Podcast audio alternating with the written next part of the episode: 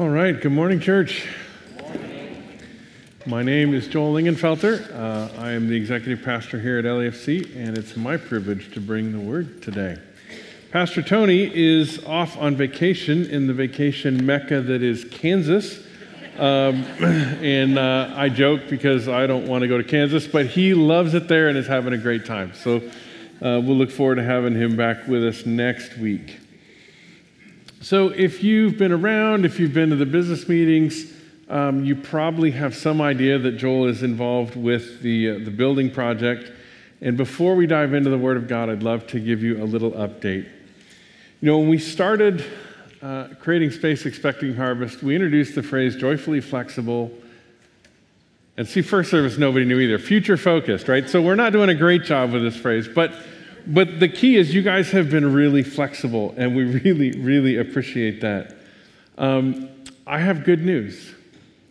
Today was probably the single worst day in the parking lot, right? So when you drove in and you dropped off the cliff and all that stuff, um, we pave tomorrow. So, yeah. That's going to be no more, well, there'll still be some stones, but this, we'll be covering those stones. You should next week be able to drive in nice and smooth. Uh, and so we're really looking forward to that. Thank you, thank you, thank you for all of your flexibility, being able to walk over those stones. I, you know, don't, don't worry. If you've gotten used to getting the golf cart ride into church every morning, they'll still be there next week, even though we have pavement.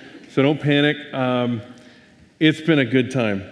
We've also got some other things happening behind the scenes. This is the first week we've ever had water on uh, the connected to the water system as opposed to on a well from the mill. Uh, and we're continuing to move ahead. There's a, a lot of electrical changes and things coming. Uh, and you can see what's happening outside every week as that building keeps going up. So God has been really, really good, and we are excited. Um, one other thing, I just want to tell you, if you have been involved in that uh, Caring for Our Construction Crew, C three Ministry, thank you so much. That really means a lot. It's providing, you know, food and drinks and just being hospitable to the men who are here serving us. And uh, that has been extremely well received and has been a really good testimony that something's different here. So this summer has been a great summer. I hope you have enjoyed this series with us on uh, what it is to be anchored. We talked about, you know, the relational connections, what, how God wants us to, to be, uh, to interact with one another. We talked about some of the difficulties of life, dealing with stress, dealing with emotional conflicts, depression, abuse, all of those things. And then we talked about who God is, right, and his characteristics and his traits. And today we're going to start talking about what it means then to move forward and to live with those things. Uh, and I'm pretty excited about what we have to hear. So let's pray together. Gracious Heavenly Father, just thank you for who you are. Thank you for your love. Thank you for your grace. Thank you for your mercy. And just thank you for uh, your provision. I pray that you would be with us today as we uh, we go through your word, and just pray that you would guide every step of the service. We love you in Jesus' name. Amen. So as we do every week, we will be using the scriptures. So if you need a Bible, put your hand up and our ushers will be glad to get you one. Um, we'll be in First Peter this week, and that starts on page eleven thirty-nine in that blue Bible. If you are more of a, hey, I like to use my phone, my tablet, in the YouVersion Bible app, there is an events tab. And on that events tab, you'll see Lancaster Evangelical Free Church. And if you click on that, it will actually take you to every single verse we're going to use this week. So that can save you a little time in hunting around. So I was a freshman in college the first time I heard the word worldview. Uh, it was a business eth- a business ethics class that kind of rocked my world uh, because it was about a lot more than just business ethics. And I was introduced to the idea of worldview, and it's really something that I've thought about actually quite a bit since then. Now, if you aren't familiar with what worldview means, it's defined like this. A largely unconscious, but generally coherent set of presuppositions and beliefs that every person has, which shape how we make sense of the world and everything in it. This, in turn, influences such things as how we see ourselves as individuals, how we interpret our role in society, how we deal with social, social issues, and what we regard as truth. Our worldview affects how we view literally everything. That last phrase, what we regard as truth, is a very interesting one.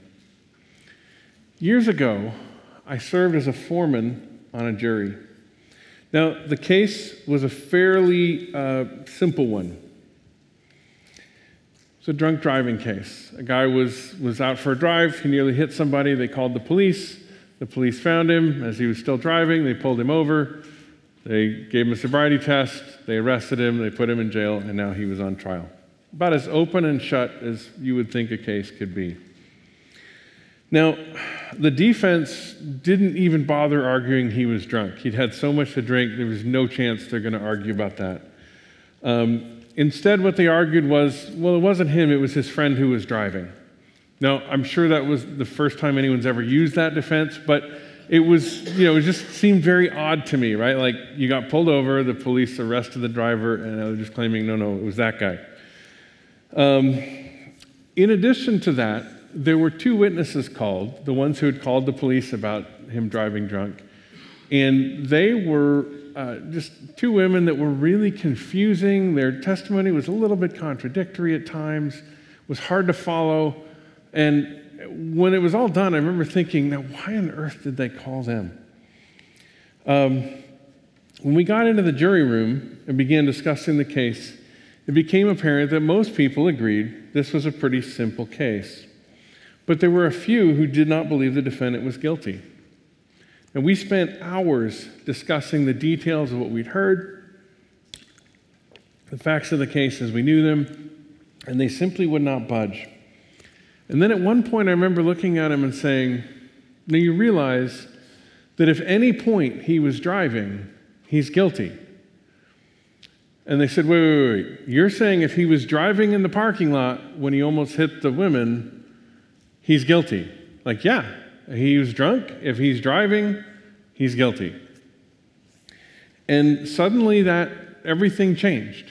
Now they were willing to say that he was guilty. And what, what it came down to was they believed the witnesses, but they didn't believe the police officer. And, and that puzzled me for a long time.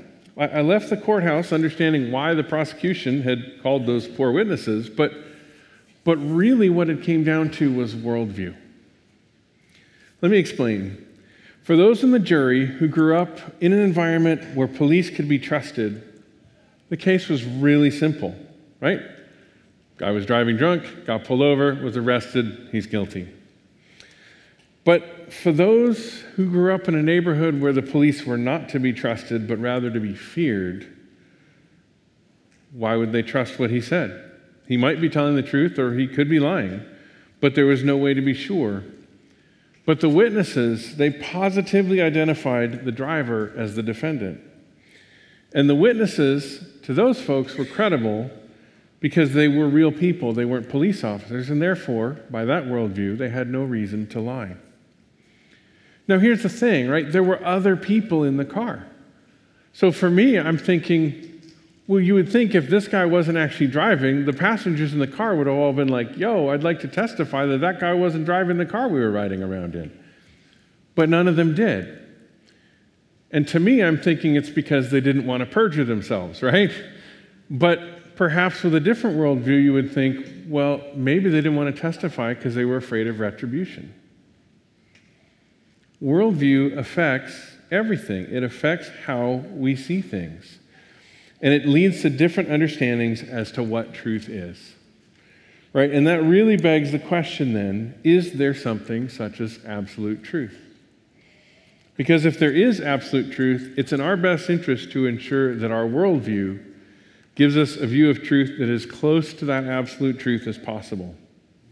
In fact, Jesus himself tells us that when we listen to him, we will know the truth, and what? The truth will set you free. Amen. Right? Uh, everything that comes from the mouth of God is true and is trustworthy. It tells us in Second Timothy, all scripture is God-breathed and is useful for teaching, for correcting, and tr- rebuking, and training in righteousness, so that the servant of God may be fully equipped for every good work.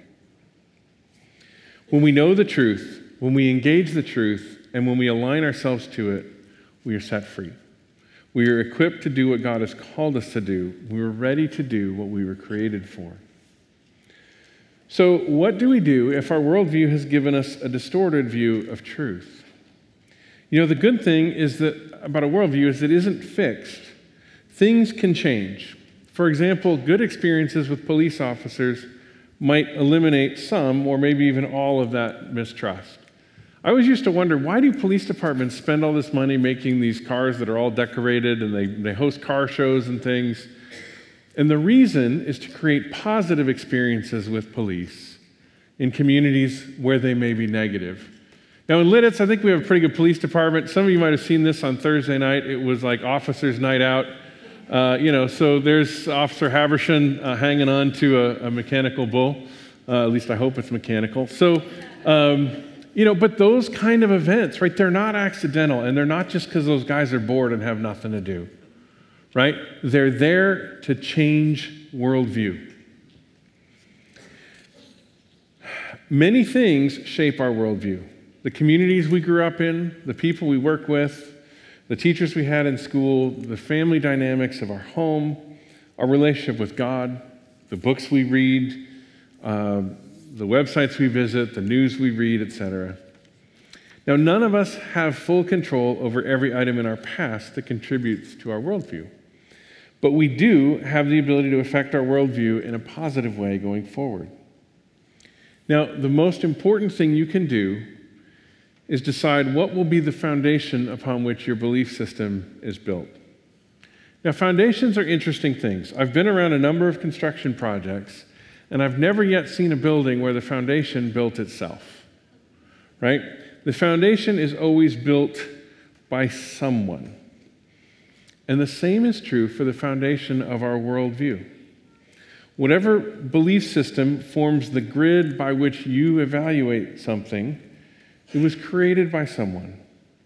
Now, maybe it was a great philosopher, right? That sounds great. Or maybe a political figure or a collection of scientists. Maybe a, a teacher, or, or maybe C N N or Fox News, or worse, even Facebook, right? Like, maybe you created your worldview out of a blend of all of those things or other outside elements, but it makes up the core of how you see the world. Now, if you build a building on a bad foundation, it won't stand for long. So you want to make sure that whatever, whoever's building your foundation is really good at what they do. Now, when it comes to a foundation of a worldview, I believe it's unwise to use anything that was created by fallen, sinful creatures, right? The foundation of your worldview needs to give you an accurate view of truth, and the only source of an accurate view of truth is God, the creator of all things, who is always truth. So how do we get there? Well, first thing we have to do is lean in to the Word of God. Right, in Colossians we read this: let the message of Christ dwell among you richly as you teach and admonish one another with all wisdom through psalms, hymns, and songs from the Spirit, singing to God with gratitude in your hearts. When we read the Word of God, when we pray through it, when we study it, it will change us. It will change our hearts. It will change our minds, and ultimately change our worldview. In Hebrews it says, "For the word of God is alive and active, sharper than any double-edged sword. It penetrates even to dividing soul and spirit, joints and marrow. It judges the thoughts and attitudes of the heart." But it's not enough to simply read and study the Word of God. The Word of God was not meant simply to be consumed and hidden in your heart, although both consuming it and hiding in your heart are good things. The Word of God was given to us with a purpose. And God tells us that purpose in Isaiah. It says this: "As the rain and the snow come down from heaven and do not return to it without watering the earth and making it bud and flourish, so that it yields seed for the sower and bread for the eater, so is my word that goes out from my mouth. It will not return to me empty, but will accomplish what I desire and achieve the purpose for which I sent it." See, the Word of God, the Word of God, it is given to us that God may accomplish His will. So what does it mean to live the Word of God? Our passage today comes from the book of First Peter. Now, First Peter was written by the Apostle Peter. He walked side by side with Jesus through his entire earthly ministry. If you know Jesus and his disciples, there were twelve, and he spent considerable time with those twelve men. But out of those twelve, there were three that were kind of an inner circle, and Peter was one of those three. Peter was as close to Jesus as anyone will ever read. And he wrote this book to us to tell us what it means to live the Word of God. So let's look at First Peter together, starting in chapter one at verse three. If you're using one of the Bibles we handed out, it's page eleven thirty-nine.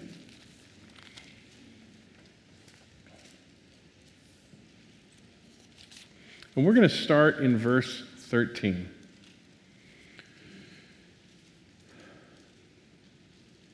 Therefore, with minds that are alert and fully sober, set your hope on the grace to be brought to you when Jesus Christ is revealed at his coming.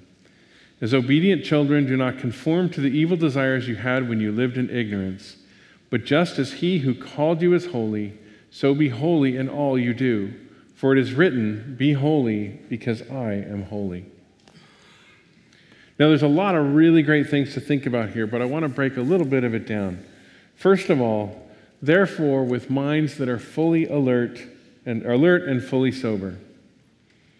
See, following God is not about checking your mind at the door. It's not about having faith and never thinking. We're to engage God with our minds, fully alert, sober, carefully.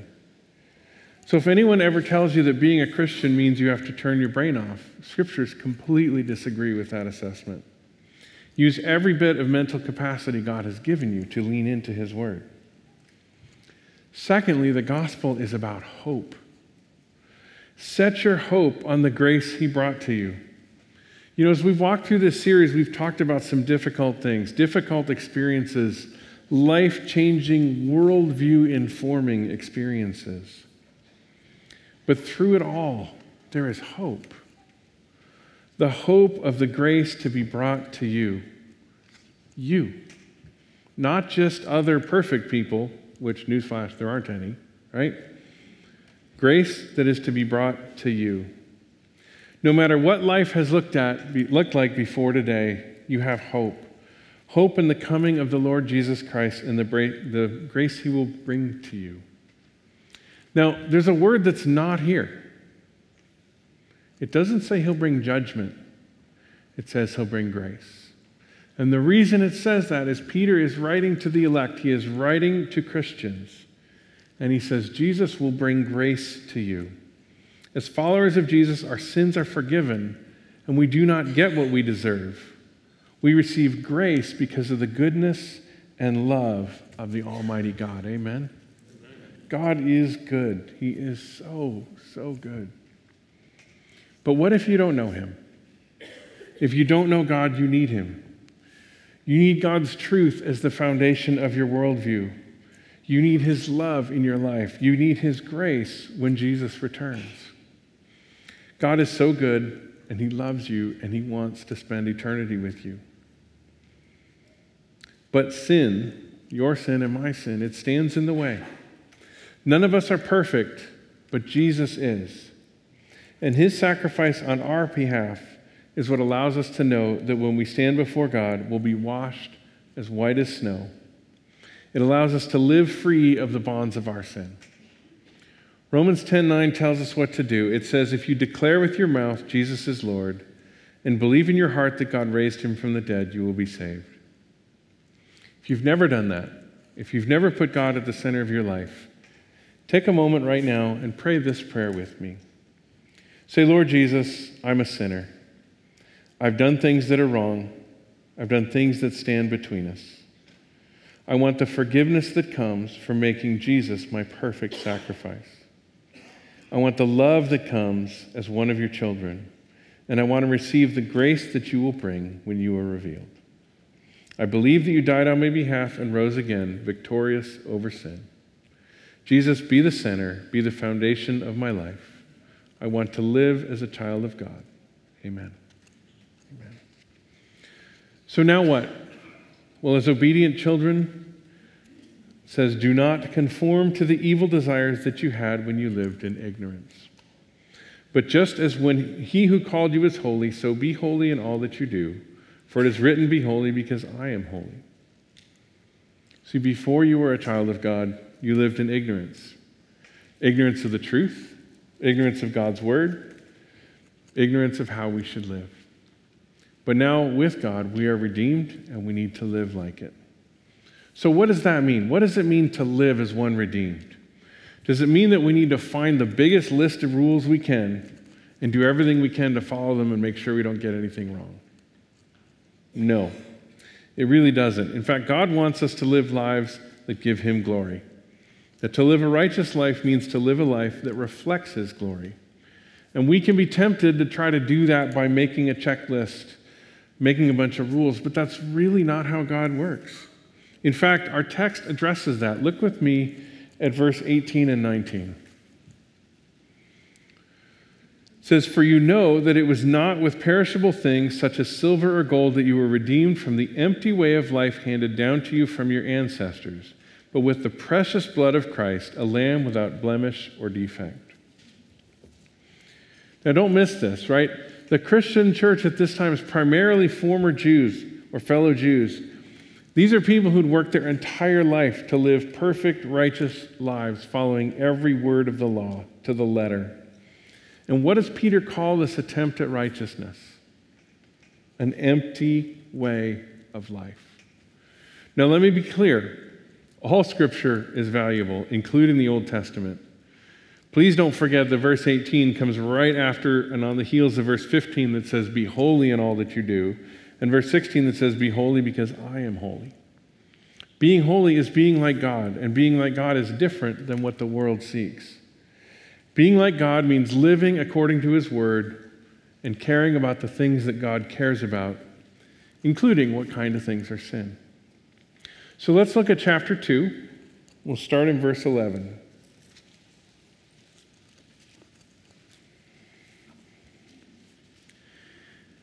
"Dear friends, I urge you as foreigners and exiles to abstain from sinful desires which wage war against your soul. Live such good lives among the pagans that, though they accuse you of doing wrong, they may see your good deeds and glorify God on the day he visits us." Now that's pretty cool. Peter clarifies what it means. Our lives are to put God's character on display. Our lives are to reflect what he has done and who he is. But there's something else here, something that's easy to kind of blaze right on by and not pay any attention to. It says, "though they accuse you of doing wrong." See, Scripture knows that the values of God are incompatible with the values of the world. And when we go against the values of the world, the world attacks, the world accuses, and the world condemns. I'm sure every person in this room can think of an example in the media where a Christian was attacked for living out their beliefs. And that is going to happen. It was happening during the time of the early church. That's why it's written here. It's happened all throughout church history, and it's happening now. But that should not deter us from living lives that give God glory. Amen. Amen. From living a life that reflects the hope we have and living a life committed to and devoted to the truth in God's word. And we've been given a template on how to respond with grace and kindness. Now, I want to read you one example. It's from the New York Post, and it's entitled, "Believe All Women Makes the Pence Rule Just Common Sense." Talks about a man named Robert Foster. It says, "Robert Foster, a state representative in Mississippi who is running for governor, got into hot water last week after he denied journalist Laurison Campbell's request for a fifteen-hour ride-along with his campaign. Foster was blunt about his reasoning. He tweeted, 'Before our decision to run, my wife and I made a commitment to follow the Billy Graham rule, which is to avoid any situation that may evoke suspicion or compromise of our marriage. I'm sorry Miz Campbell doesn't share these views, but my decision was out of respect of my wife.'" Now, Foster isn't alone in following such guidelines. The media made hay of Vice President Mike Pence's admission that he doesn't dine alone with women other than his wife. In the Washington Post, writer Monica Hess went after Foster's marriage, positing that, quote, "his marriage vows are so flimsy that he couldn't be trusted to uphold them unless a babysitter monitors the lawmaker." Right, I found this whole scenario fascinating.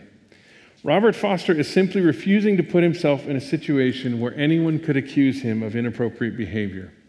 And instead of celebrating his att- integrity, one writer is attacking him and his marriage and his character.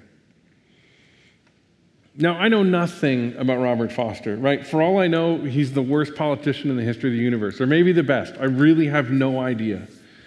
But his desire to pre- protect his marriage is one we should all applaud. For our part, we are redeemed, and we need to live like it.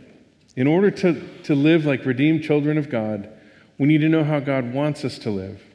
And to go to know how God wants us to live, we need to lean into his word. And as we lean into his word, it will do its work in our lives, changing us, transforming us, making us more like him. We respond to his love with good deeds, and we respond to attacks on our character with grace and kindness. The word of God needs to be the standard by which everything else in our lives is viewed. It needs to be the foundation of our worldview, a foundation not built by man, but by God. Living a life anchored in truth means that we don't compromise what we believe because the world doesn't like it. Living a life anchored in truth means we live a life that reflects the character of God. When we do this, we are a living testimony to the world around us. Each of us has a relational world, right? A group of eight to fifteen people that God has supernaturally and strategically placed in our lives, that we may share Christ with those that don't know him and make disciples of those that do. The Greeks had a word for this. They called it their oikos, right? No one else in your life is as close to you as the people that make up your oikos. So what does it look like to live a life that testi- testifies to God's goodness to those around us? Let's see what it says in First Peter chapter three, starting in verse eight.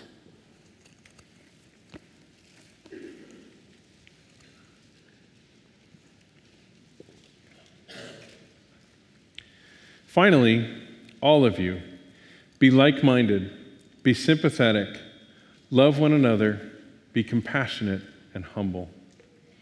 Do not repay evil with evil or insult with insult. On the contrary, repay evil with blessing, because to this you were called, so that you may inherit a blessing. For whoever would love life and see good days must keep their tongue from evil and their lips from deceitful speech. They must turn from evil and do good. They must seek peace and pursue it, for the eyes of the Lord are on the righteous, and his ears are attentive to their prayer. But the face of the Lord is against those who do evil. Who is going to harm you if you are eager to do good? But even if you should suffer for what is right, you are blessed. Do not fear their threats. Do not be frightened. But in your hearts, revere Christ as Lord. Always be prepared to give an answer to everyone who asks you, to give the reason for the hope that you have. But do this with gentleness and respect. Keeping a clear conscience, so those who speak maliciously against your good behavior in Christ may be ashamed of their slander. For it is better, if it is God's will, to suffer for doing good than for doing evil.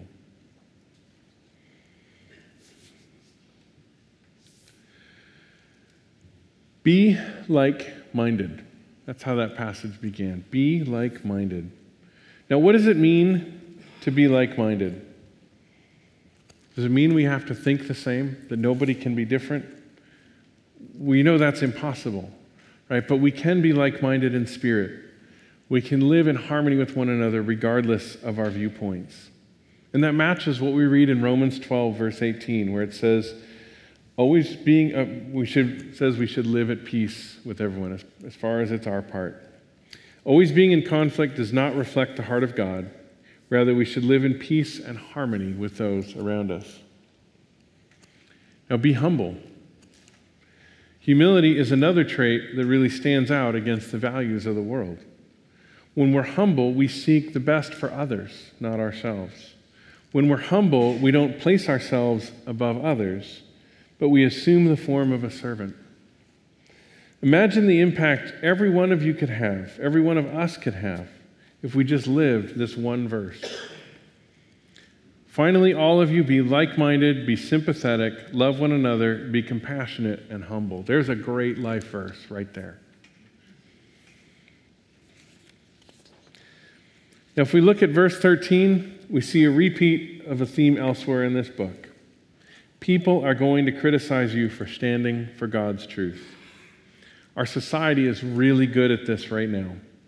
A lot of things that Scripture teaches are unpopular, whether it's the sanctity of life or the definition of marriage, the fact that we're created male and female in the image of God, or the fact that sex is reserved only for marriage, or maybe the most controversial claim in all of Scripture, the supremacy of Christ as the one and only way to God. Right? Nothing is more offensive than John fourteen six. I am the way, the truth, and the life. No one comes to the Father but through me. Amen. Scripture teaches these things. They are part of the truth of God's word, and they're worth standing for even when people mistreat you for them. But standing for truth doesn't mean we're arrogant and angry. I want to highlight verse fifteen again. But in your hearts revere Christ as Lord. Always be prepared to give an answer to everyone who asks, to give the reason for the hope that you have. But do this with gentleness and respect. Gentleness and respect. If our focus is on the reverence of Christ, our answers won't be angry. They won't be condescending. They won't be combative, but they'll be filled with gentleness and respect. Our words should be evidence of the overflowing grace and love of Jesus in our lives. The people in your oikos are the ones most likely to see how you live. You have the opportunity to share the hope you have, the hope for a grace-filled eternity completely overwhelmed by the love and presence of God. When your beliefs are challenged, stand firm on the truth of God's word, answering with grace and love. The best life you can possibly live is the one that God has called you to. Don't miss out.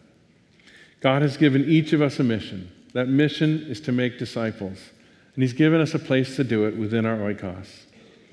How we live is a testimony to those that are closest to us. As we read today, be holy as he is holy.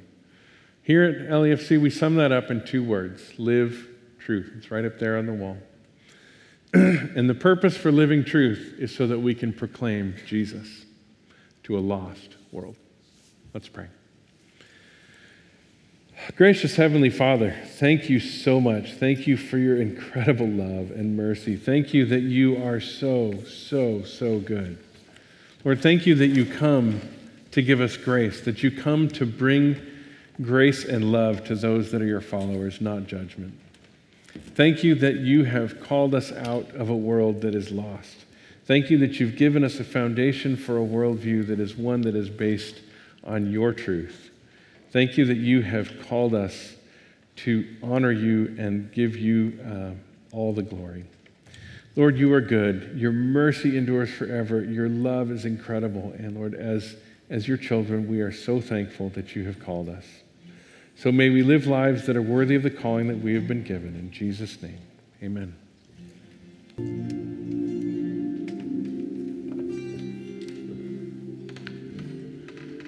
So what does it look like to live a life with a worldview whose foundation is on Scripture?